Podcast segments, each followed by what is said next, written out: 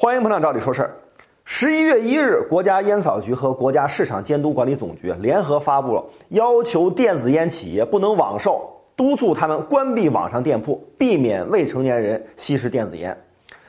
在双十一大促之际啊，对于电子烟企业来说，不能网售对于他们是致命的打击。那么电子烟的未来究竟该何去何从？又该如何才能避免未成年人吸食电子烟呢？事实上，多家电商平台上依旧有电子烟在销售，很多商家表示自己只卖电子烟产品本身，不售卖烟弹，因此呢，并不属于违规行为。双十一的促销活动呢，依旧如火如荼的进行。虽然直接搜索电子烟无法搜索到，但是输入跟电子烟有关的词语还是能直接找到电子烟产品。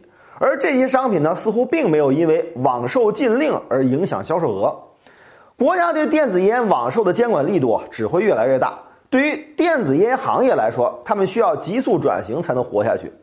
今年的三一五晚会后，电子烟开始逐渐的走向线下，采取一些技术手段来避免未成年人吸食电子烟，保护他们的身体健康。但是让未成年人不吸食电子烟谈何容易啊！就像很多中小学生说的那样，他们吸食电子烟啊，就是觉得好玩，就是为了显摆。再加上一些无良商家在网上的大肆宣传，他们对于电子烟的危害呀、啊，也并并不那么清晰。知名电子烟品牌悦刻在线下销售的时候，要求消费者出示身份证，达到成年人的年龄之后呢，才可以购买。但是说实话，这事儿就跟去网吧一样，虽然要求身份证，但是网吧里每天啊还是有一堆未成年人坐在那儿，只要想上网，借个身份证并不难。大家都知道，咱们中国是烟草管制的，烟草是不允许做广告的。但是电子烟就像是打了擦边球一样，可以随意做广告。这也是为什么近几年来啊，这个行业能快速崛起的原因之一。人们总是将电子烟归到电子产品这一类，似乎就跟烟草没什么关系了。光是比传统烟草更健康，谁都能买，谁都能卖，这几点就足够吸引大量的商家和消费者了。国家可以大力打击控制烟草的生产和销售，但是做到彻底根除的概率还是很低的。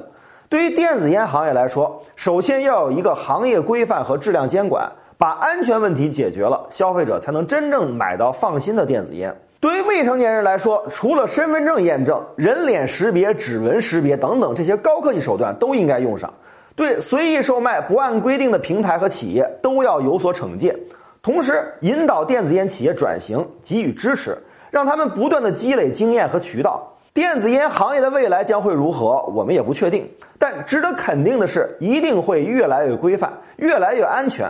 扛不起这种风浪的小商家就可以被完全拍死在沙滩上了。好了，关于这个问题呢，我们就先聊到这儿。如果您有什么疑问，欢迎给我们留言讨论。